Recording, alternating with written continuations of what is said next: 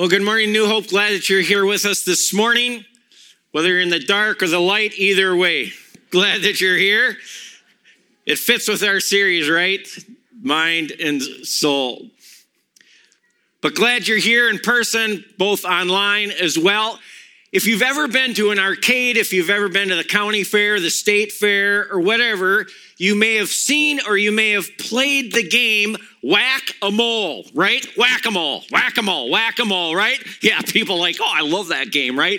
Or I love whacking moles in my yard, right? But we get the idea of like whack a mole, whack a mole, and the game starts out under control, right? Oh, there's a whack the mole. whack the mole, yeah, whack, whack, whack, whack, whack. And you're feeling pretty good about yourself, right? Until what? All these moles start popping up, and you're like, and you're like, eh, loser, loser, right? Moles are pests that dig tunnels through our yards. They, you know, destroy our trees or our root systems, what in our garden and all that. And we want to whack the moles, right? And I think when it comes to this idea of the game whack a mole, I think it's sort of a picture of this last year in our life. That we have been trying to whack all kinds of moles in our life, right? And it's been hard. And due to this, we are all experiencing some level of shift in our mental health because we are trying to keep up with whacking the moles. And I'm included in this, in this. It's been a different year for me as well. Why? Because I can't keep up with whacking the moles. They seem to be winning. Because of this, whether we realize it or not, we're all going through some level of a shift of mental health.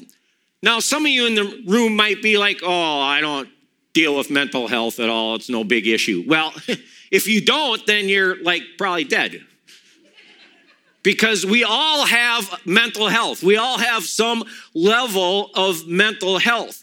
And if I would take this tape measure, 25 feet tape measure, and this side is, hey, I'm doing good in my area of mental health. I seem to be healthy, handling things pretty well. And the 25 foot is like, man, I've been struggling. I've been uh, challenged or whatever. All of us have shifted in our mental health over this last year, somewhere on this spectrum. I mean, we all have good days, we all have bad days, right? That's a shift in our mental health. But over this year, we've all had to whack moles that we haven't had to whack before and try to figure out. We're all normal in the room when it comes to trying to deal with our mental health. Psychologists today say that the biggest challenge, or what has moved our mental health on the spectrum, is that of grief. Grief. When we think of grief, you know, we always relate it to death, right? Grief is a mental and emotional roller coaster that we experience when someone close to us dies. We go through the grief process of denial and anger and bargaining and depression and then acceptance. But how many of us over this last year have experienced a different level of anger, even just in our lives, than prior to this year? I've talked to all kinds of people have says, "Man, I've just dealt with so much anger over this year," and they're like not usually angry people. There's been this shift. We relate this grieving process to death, yet today we're all experiencing some kind of grief in our life just the loss of normalcy, right? Things aren't normal anymore. Vacationing isn't normal anymore. Going to the store isn't normal anymore. Standing in a line isn't normal anymore. The normalcy that we're used to is out the window. The fear of economic toll. You know, there used to be a, a, level of security in that. Now there's some unknown. The racial political tensions that have been up and down all year and, and intense has caused grieving. The fear of illness, like most people would not fear illness, but most all people at some level have a level of fear of illness these days. The loss of connection is huge, right? Man, I haven't been able to see this individual or my grandkids for the longest time, or I can't see them as often as I want to. I mean, even as a pastor, like we can't go visit people at the hospital who are hurting. We can't get in, right?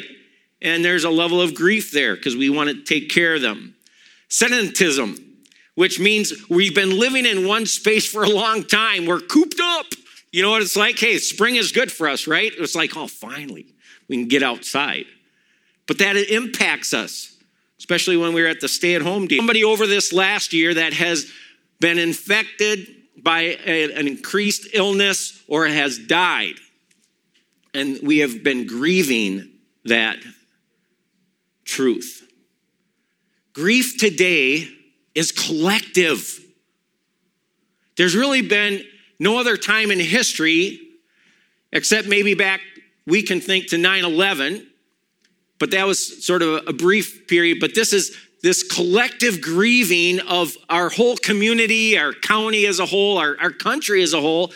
We are all grieving something at some level.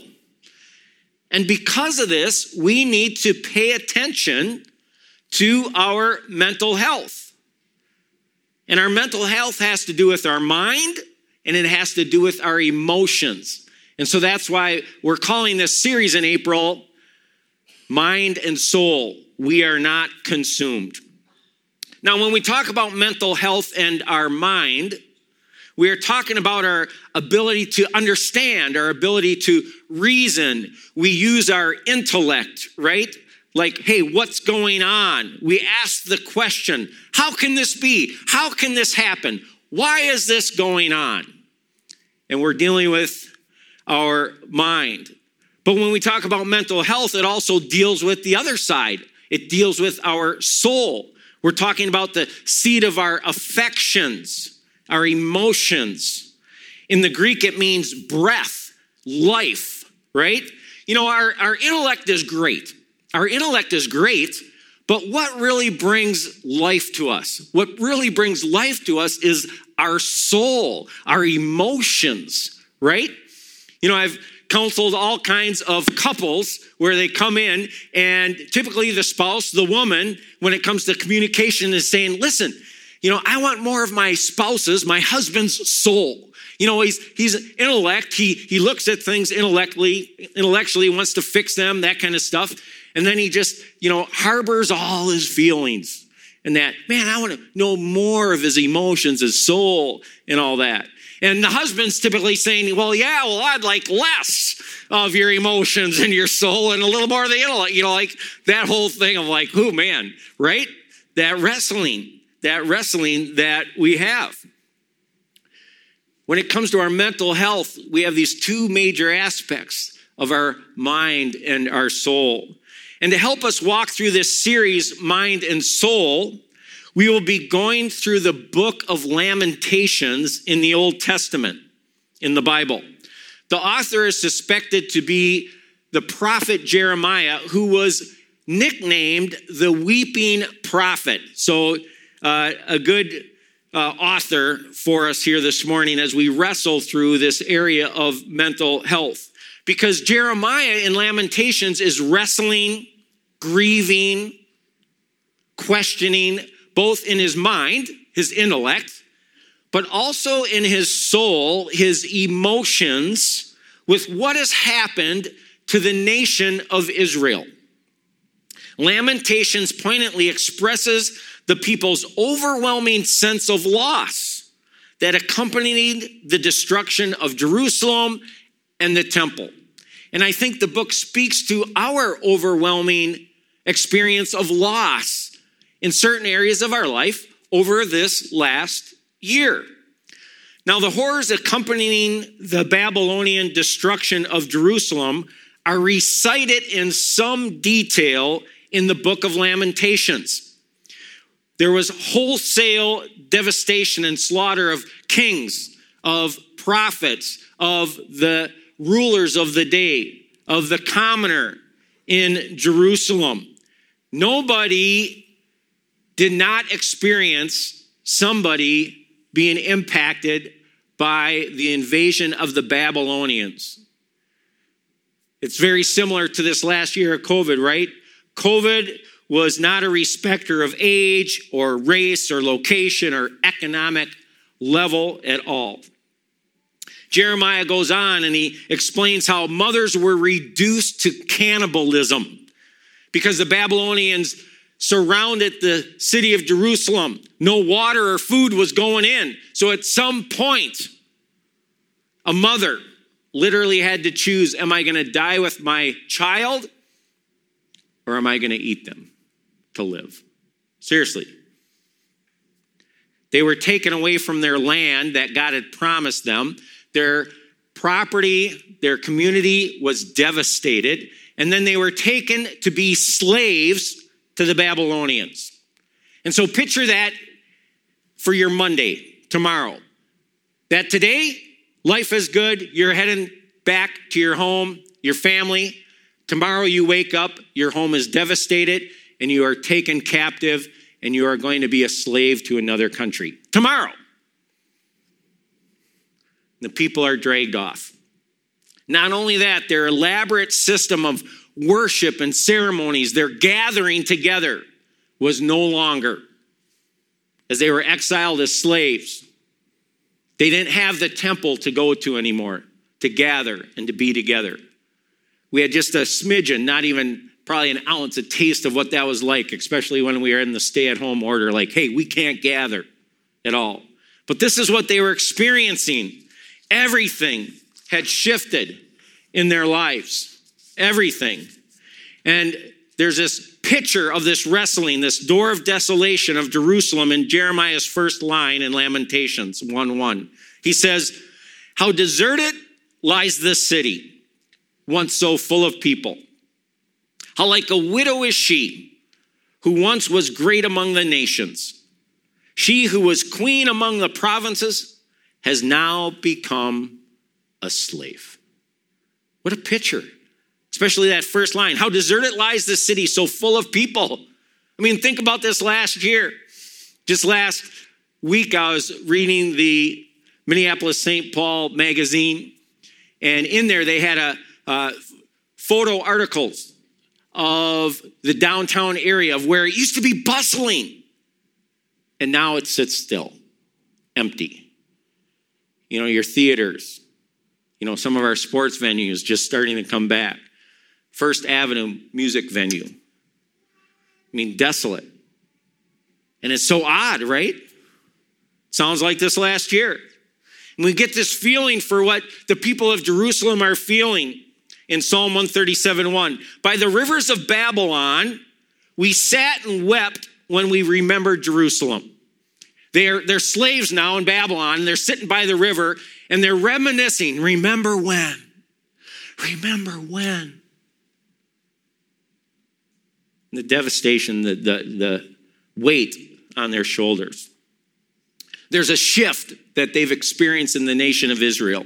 One day they're laughing, there's security, there's optimism. The next, next day it's weeping, grieving, and doubt.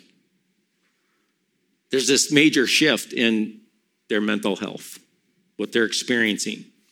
In verse 1, Jeremiah's mind, his intellect, is challenged for he starts out, How? How is the word that is the, the questioning of the ways of God? How can this be? How can this happen? Like the book of Job, Lamentations, pictures a man of God puzzled over the results of evil and suffering in the world. How, God, can you allow this? How, God, are you a part of orchestrating this? What are you up to? Right? What's going on? The book of Lamentations actually could be two different titles. The first title is obviously Lamentations, which literally means sorrow, because Jeremiah is just expressing the sorrow that is going on in the nation of Israel because of the Babylonian invasion. We see a picture of this sorrow. Lamentations 1:16 says, "This is why I weep, and my eyes overflow with tears." No one is near to comfort me, no one to restore my spirit. My children are destitute because the enemy has prevailed. But Lamentations could also be titled, they say, the word how. Because the book is dealing with the intellectual wrestling of what went on as well. It's dealing with both sides of our mental health the, the emotion, the sorrow, but also the intellectual. How? How? Of who we are. This experience of Jerusalem being overtaken has challenged Jeremiah's mental health, right? His mind and his soul, just like this last year's challenged ours, challenged mine. We're normal. When it comes to our mental health, I sort of see it on a fulcrum. You know, the, the red block here is our mind, our intellect. The blue block is our soul, our emotion, right? And good mental health keeps these two in balance on this fulcrum. But there's times where, man, we get so emotional, right? And it's all about emotion, emotional, and we can't think straight.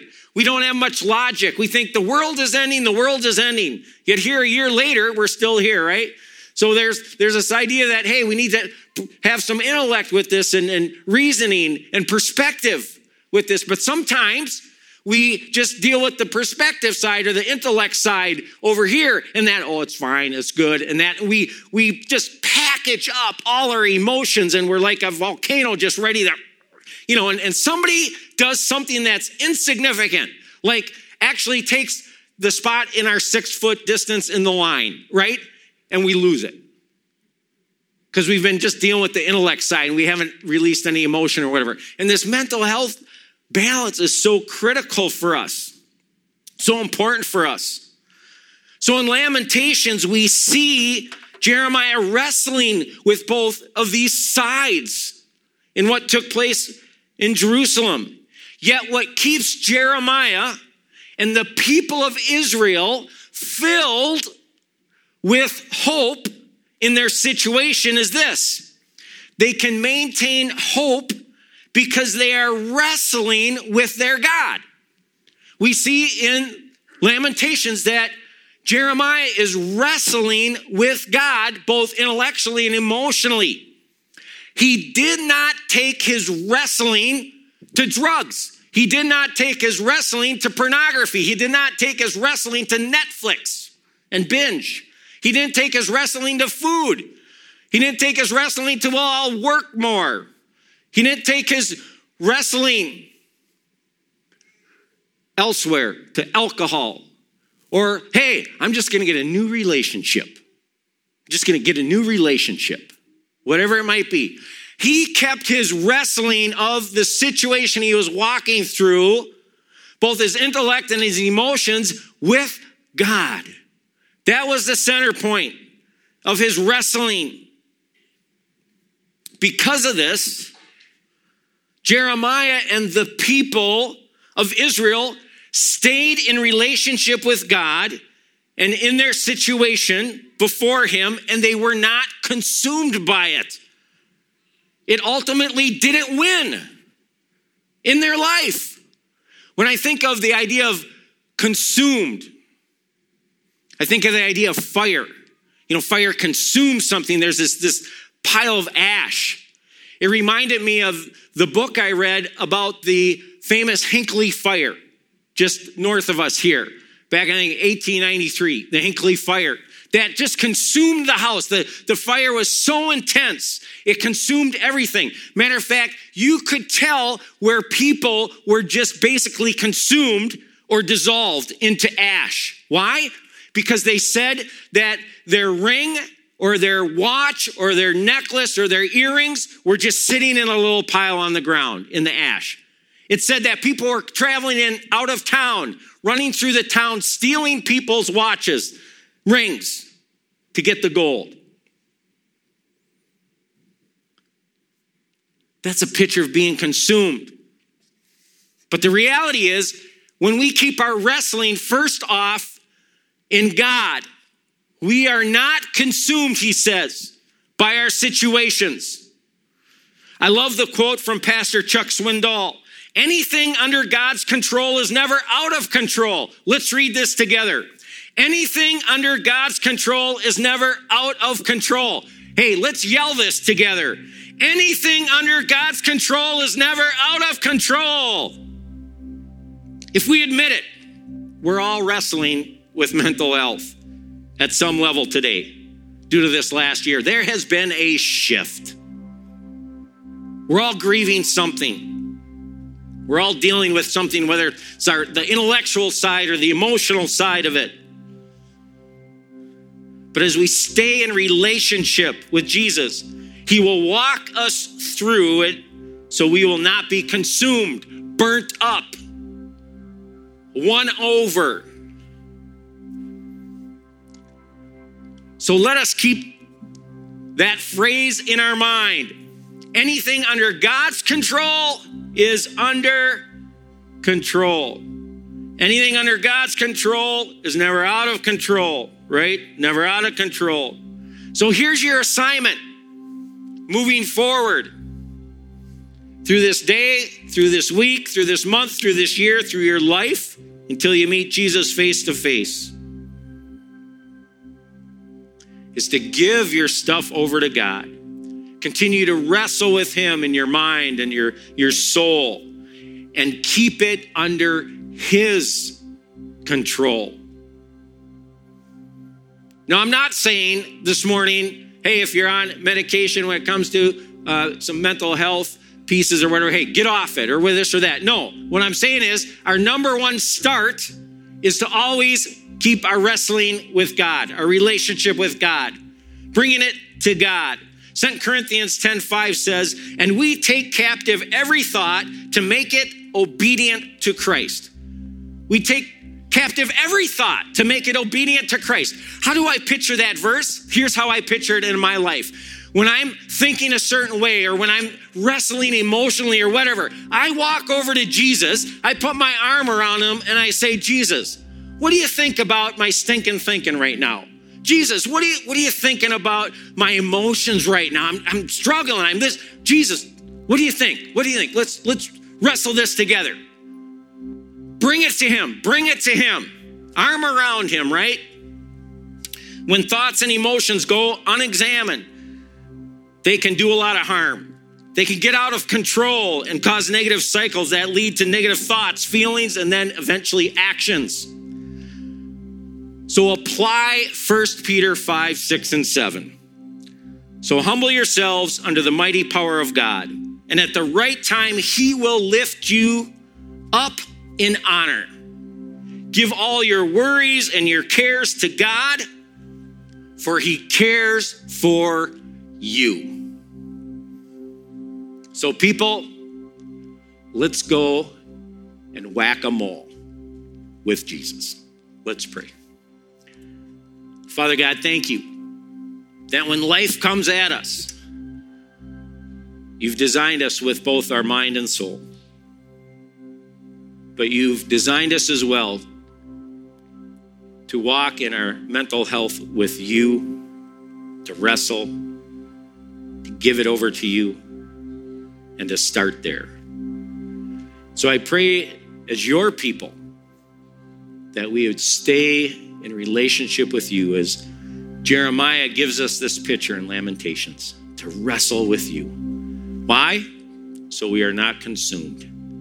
So I pray that favor over each one here today. In your holy name, amen.